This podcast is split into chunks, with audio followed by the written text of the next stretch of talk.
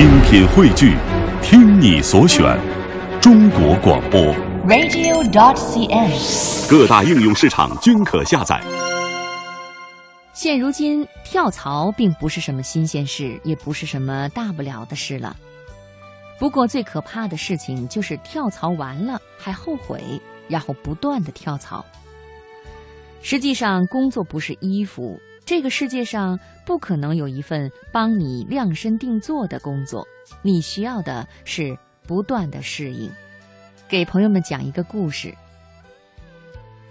朋友研究生毕业以后，工作一直不顺利，前前后后换了好几份工作，都干得不称心。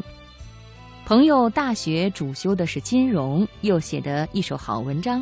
按说，依朋友的条件，找一份稳定的好工作并不难，他却总在不停的跳槽，不停的抱怨。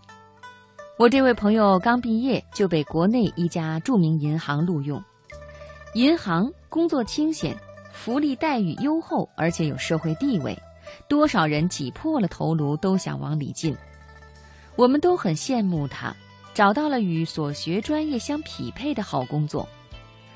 可是朋友进去不到半年就辞职了，问及原因，他是满腹牢骚：里面的人太虚伪，当面一套，背地里一套，经常为了一些鸡毛蒜皮的小事勾心斗角、尔虞我诈。自己整天都活在恐惧之中。离开银行后，朋友应聘到一家财经杂志社做编辑。朋友本来就爱好写作，又有着金融系统的工作经验，做财经编辑也算是投其所好、学有所用了。刚开始，朋友也很满足，工作积极认真，采写的稿件眼光独特，社会反响强烈。主编很器重他，并且有意培养他做接班人。可是，一年以后，朋友又坐不住了，整天与一大堆枯燥的数据报表打交道，生活别提有多乏味了。再三思考后，朋友果断地递交了辞呈。之后，朋友又做了一段时间的理财师，同样干得不顺心，没坚持多久就放弃了。电话里，他向我抱怨说：“你说社会上那么多的职业，难道就没有一份工作是真正适合我的吗？”其实，生活中有很多像我的朋友一样的年轻人，他们受过高等教育，有着文化，有着知识，他们才华横溢，有着理想和抱负，他们满腔热血，想成就一番大事业。可是现实中，他们却总也找不到令自己满意的工作环境，也始终找不准自己的人生定位。于是，抱怨变成了家常便饭，什么工作太累、工资太低、同事排挤、领导偏见等等，都成了自己施展才华的绊脚石。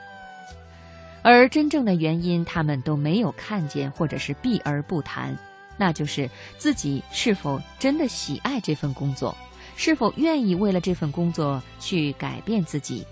毕竟，要想让别人发现自己，你首先要改变你自己，把自己变成一颗珍珠。韩国总统李明博在担任现代建设集团 CEO 的时候，对每一个进厂的新员工都会讲这样一句话。如果你喜欢一份工作，不要先判断这份工作是不是适合你，而是要主动改变自己去适应这份工作。的确呀、在这个世界上，没有一个企业会打出这样的招聘启事：“来吧，这里准备了和你性格、才学完全相同的工作。”工作是不会主动去适应你的。